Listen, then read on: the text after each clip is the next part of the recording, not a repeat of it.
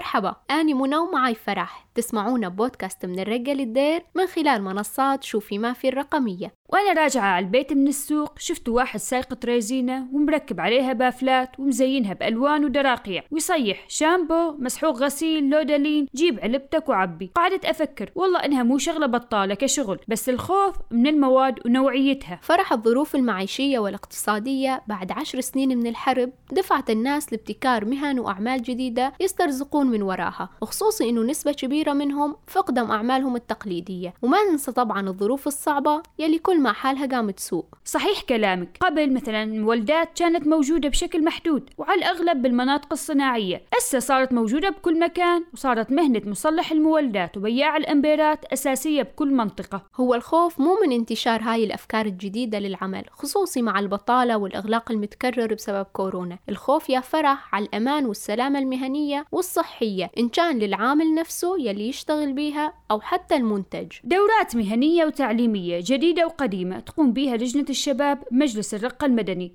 نسمع من أحمد الشريف أكثر عن هالموضوع. تعمل لجنة الشباب والرياضة عن طريق مكتب الأنشطة الشبابية على عدة دورات مهنية. الهدف من هذه الدورات تمكين الشباب.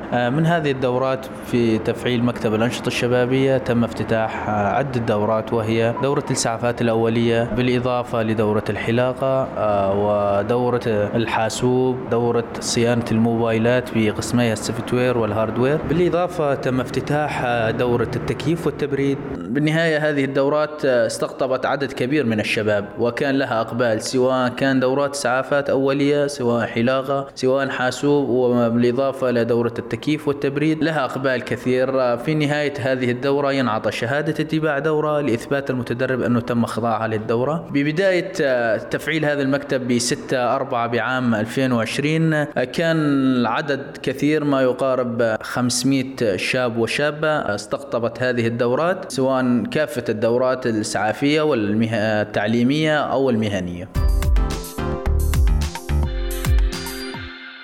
احنا كلجنة الشباب والرياضة ومكتب الأنشطة الشبابية عندنا خطة بعام 2022 للمهن المبتكرة والمهن الجديدة إن شاء الله. وضعنا خطة إن شاء الله بالعام 2022 سنعمل عليها كمكتب أنشطة شبابية، وإحنا بدورنا نعمل جاهدين في خدمة شباب مدينة الرقة. أغلب شباب المدينة لا يعرفون مكتب الأنشطة الشبابية، ووصلنا إلى شريحة كبيرة من شباب الرقة. إحنا الجدير بالذكر نذكر كافة الحركات الموجودة، هي الحركات الشبابية تعمل على هذا الجانب، مثل مجلس شبيب الرقة، منظمات المجتمع المدني، هي زاد حركات شبابية تعمل على هذه الدورات لإيصال إلى أكثر من الشباب سواء مدينة أو ريف.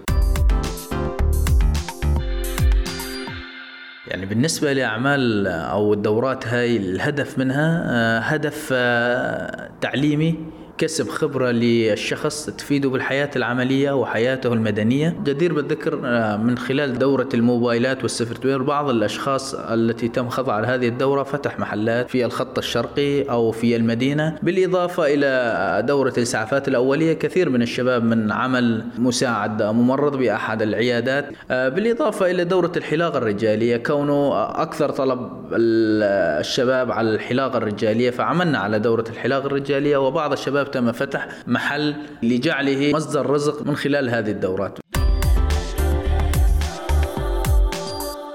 بشكل عام صار ملاحظ أنه الجهات الرسمية تشجع أنشطة وأفكار الشباب، بس دوراتهم قام تتوقف بشكل متكرر خلال السنة بسبب التمويل وظروف البلد وكورونا. زاد وجود الدورات بدون برامج وخطة عمل مستقبلية وتشغيل، يعني ما أعتقد أنها كافية. المنظمات تقوم بمجموعة من الأنشطة وأحياناً عندهم أنشطة منظمة أكثر مقارنة بغيرهم. أحمد شيخو مدير مشروع بناء القدرات بمنظمة دوز راح يعطينا تفاصيل أكثر. ببداية كل مشروع كنا نحمل دراسة على موضوع معين، نشوف وين في ثغرة، وين في احتياج لمهنة أو لصناعة ما، كنا نركز عليها، وعلى أساس الاحتياجات كنا نقدم عليها مقترحات للمشاريع. طبعاً التقييمات اللي كنا نعملها بالنسبة للمهن يعني مو شرط تكون مو موجودة من الأساس. في بعض مهن كانت موجودة لكن قليلة. قلة المهنة هاي كانت تؤدي لاحتكار بالمادة هاي. مثال مثلا بعض المشاريع نفذناها مثل مشروع تدريب على صيانة الكمبيوترات. طبعا هالمشروع هالمهنة هاي نحن عدناها بمشروعين ورا بعض. نحن عملنا تقييم، شفنا كمحافظة الرقة بالنسبة مقارنة بعدد السكان بعدد المنظمات اللي عم تشتغل فيها، مثلا ما فيها غير يمكن محلين فقط لصيانة الكمبيوترات. طبعا هذا بيؤدي لاحتكار المادة هاي. بعد ما نرفع الاستبيانات أو التقييمات اللي كنا نعملها والاحتياجات اللي بحاجة إلى المنطقة، كنا نجيب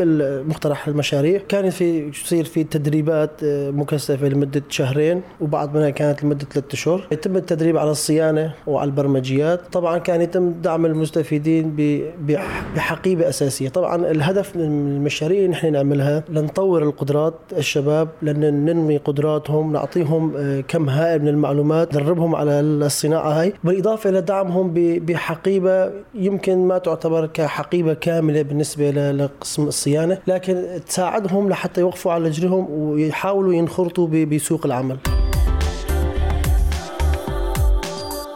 فرح تعرفين وقت المنظمات تحكي عن مشاريعها وأفكارها تحسين بأمل وأنه الوضع ممكن يتغير للأحسن، بس بنفس الوقت الناس قام تشتكي من الواسطات بالتوظيف بعد هالنوع من الدورات. يعني تحسين بعدم ثقة بين الناس وعمل المنظمات. هاي عادة على أنه أغلب المنظمات يشتغلون نفس المواضيع ويفتحون نفس الدورات. صحيح منى، يعني من متابعة السوشيال ميديا صرت شايفة كذا دورة صيانة موبايل تقوم بها جهات مختلفة. مو غلط لو في سوق فعليا يستوعب كل هالقصص، لكن الناس بس تخرب أجهزتها تروح للبياع اللي بالحارة على فرمته أو صلحه، إنه خلاص عملوا دورات للبياعين أفضل. على سيرة فرمة الموبايل، ما تتخيلين إيش قد تصير مشاكل وقصص وكونات، لأنه أحيانا بعض المصلحين بقصد أو بدون قصد ما يسوون نسخة احتياطية قبل الفرمتة، أو مثلا يطلعون على خصوصيات الناس وصورهم بأجهزتهم وطبعا بدون إذن، وهالشي يحطنا قدام مشكلة حقيقية.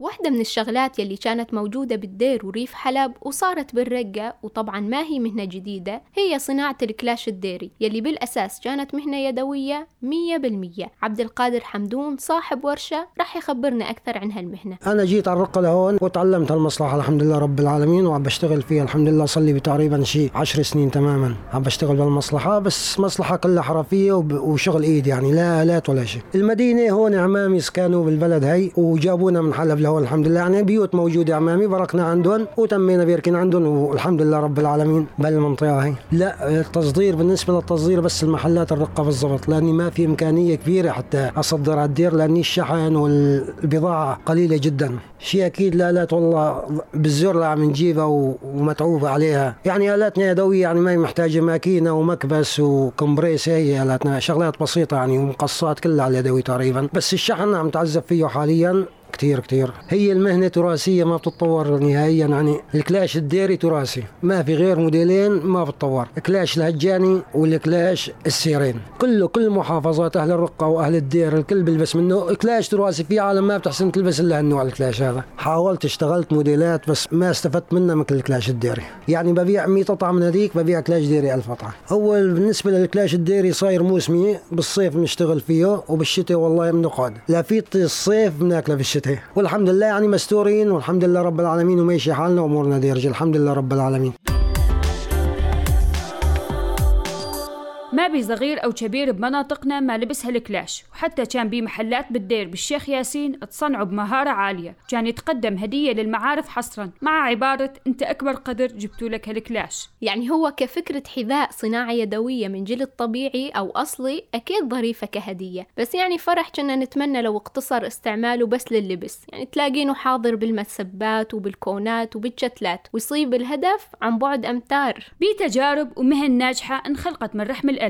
عبد الرحمن خلايف الرزق من ريف الدير تعلم صنع الأطراف الصناعية من تجربته الشخصية، نسمع منه سوا. انفجر بي لغم أرضي صناعة محلية أدت الإصابة إلى تهشم في قدم رجلي اليسرى، تم إسعافي إلى حقل التنكة النفطي، ومن حقل التنكة النفطي إلى حقل العمر، إسعافوني من حقل العمر على محافظة الحسكة إلى مشفى الحكمة. بعد إجراء عدة فحوصات اضطر الأطباء إلى بتر ساقي اليسرى، فبعد 3 أيام رجعت على المنزل. ظليت بالمنزل حوالي 2 أو 3 أشهر، لكن صرت ألاقي صعوبة إنه إلا شخص يوديني المكان عملي في منطقة أبو حمام، عندي محل تجاري. اضطريت إني أشوف فكرة إنه شلون أصنع طرف. فبعد مضي حوالي 6 أشهر بلشت فكرة إنه شلون أصنع طرف لنفسي. اضطريت اني اجيب مواد بسيطة من السوق، هي عبارة عن انابيب الري البلاستيك. عدة تجارب، اجريت 4 تجارب لتصنيع الطرف. التجربة الخامسة بلشت اصنع بالطرف. هذه التجارب اجريتها على نفسي، وهي سبب نجاحي في تصنيع الاطراف هو اني اجريت طرف على نفس التجارب كلها، اجريها على نفسي والحمد لله نجح الطرف الخامس، ونزلت بيه على الشارع تفاجأت الناس بهذا الطرف. فبلشت اصنع،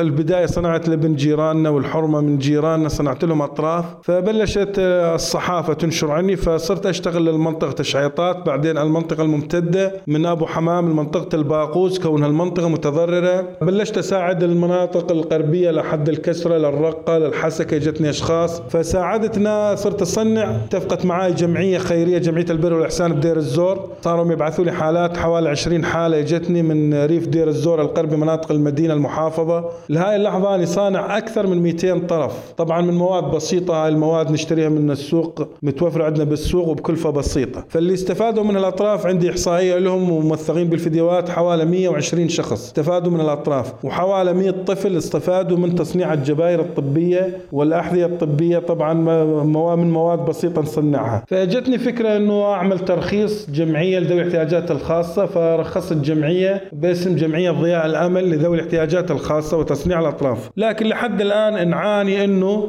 ما بي منظمه داعمه او جهه داعمه او جهه حكوميه، والناس تلجا عندنا من شان الطرف اللي نصانعه خفه وزنه. يعني بعض الناس مصانع طرف نظامي او اشخاص معروفين مشترين الطرف بكلفه $1000 واكثر بالسوق، ويقول لك اشتكي من ثقل الوزن، ثقل الوزن ياثر علي وعلى حركتي وما اقدر اقوم بعملي. فاستبدل الطرف بالطرف اخف منه، يعني قال هذا اريح من الطرف النظامي لانه افضل. يعني فنعاني من صعوبات، يعني احنا الساعتين حاليا عندي صعوبات مادية، يعني أوقات الحواجز يعني يقول لك أنت ما تعبر، أنت كذا. يا أخي أنا منظمة إنسانية، يقول لك لا روح من غير طريق. يعني في تأثيرات الحظر، وفي تأثيرات يعني منع السفر، في تأثيرات هاي الأمور يعني. والحمد لله ساعدنا ناس كثير، ولحد الآن ما يمر يوم وما يجونا مراجعين ويجونا ناس بدهم أطراف ودهم. لكن نفتقر لبعض المواد من شان تطوير عملنا، ما في إمكانيات نطور عملنا.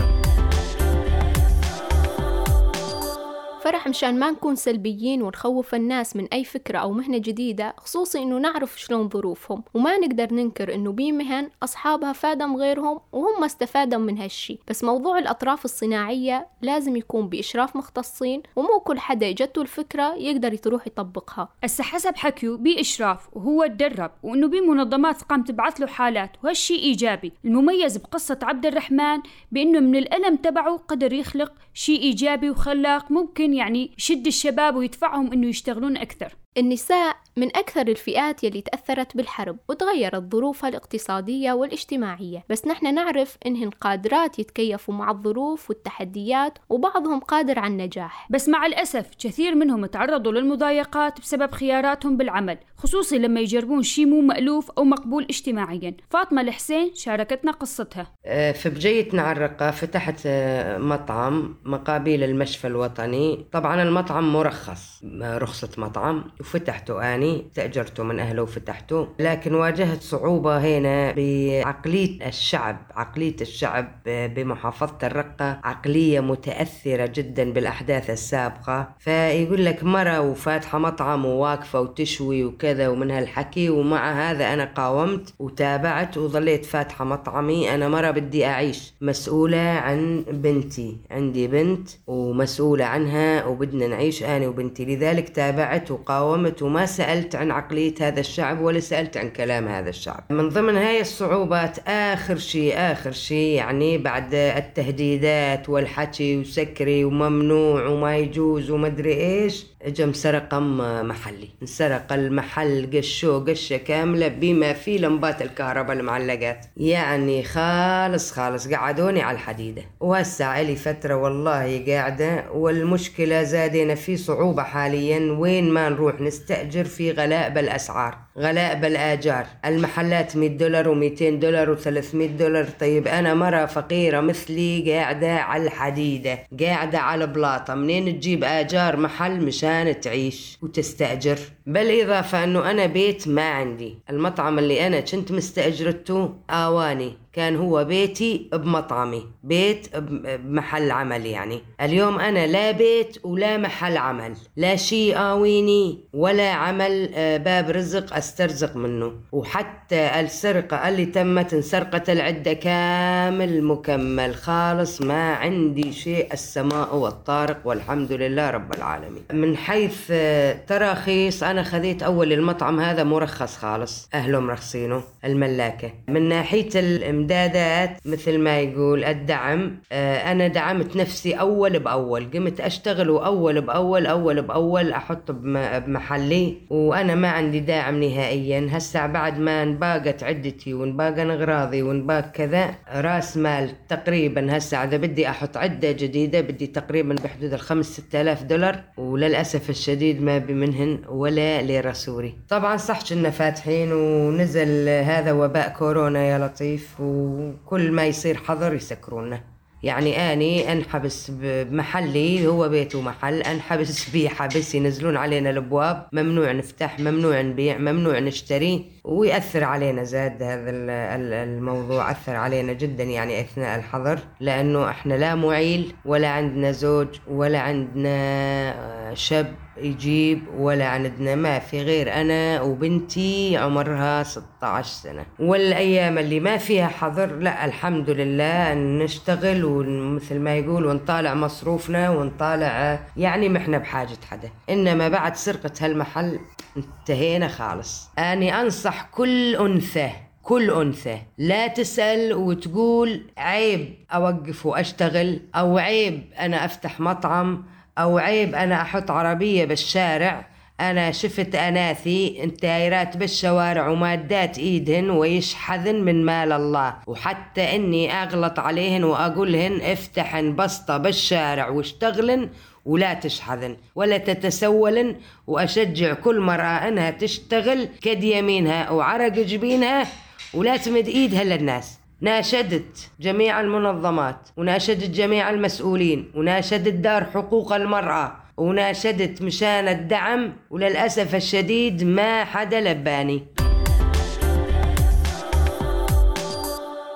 صراحة أنا ما أفهم هالعقلية الغريبة العجيبة يلي تقبل الإشحاذة ويزعجها منظر مرة وبنتها واقفين على طولهم يشتغلون، وكأنه هالشي عيب أو حرام يعني. لا، وقت صارت معاهم المشكلة وتعرضوا للسرقة ما حدا دحق بوجههم ولا اهتم لأمرهم، ولا يعني كأنه تعلمنا شي من 10 سنين الحرب. الأوضاع المادية الصعبة هي يلي دفعت كثير عالم تبتكر وتشتغل وتجرب شغلات مو مجربتها من قبل، وهالشي إيجابي أكيد، بس نتمنى يكون بنوع من الرقابة والرخص، خصوصا إذا قام يشتغل بمنتجات صحية أو إلكترونية، ويكون بتشجيع حقيقي لمشاريع وأفكار الشباب الجديدة. زاد لازم يكون بحماية حقيقية لأصحاب هالأفكار، لا سيما النساء منهم، لأنه الضغط عليهم كبير حتى لو اشتغلوا بشي دارج ومألوف، فتخيلي لما يشتغلون بشي مخالف للوضع. والحص صار لازم نودعكم على أمل يكون بكرة أفضل. تقدرون تلاقون وتسمعون كل حلقات بودكاست من الرقة للدير على منصات شوفي ما في المرئية والصوتية. آراءكم واقتراحاتكم تهمنا،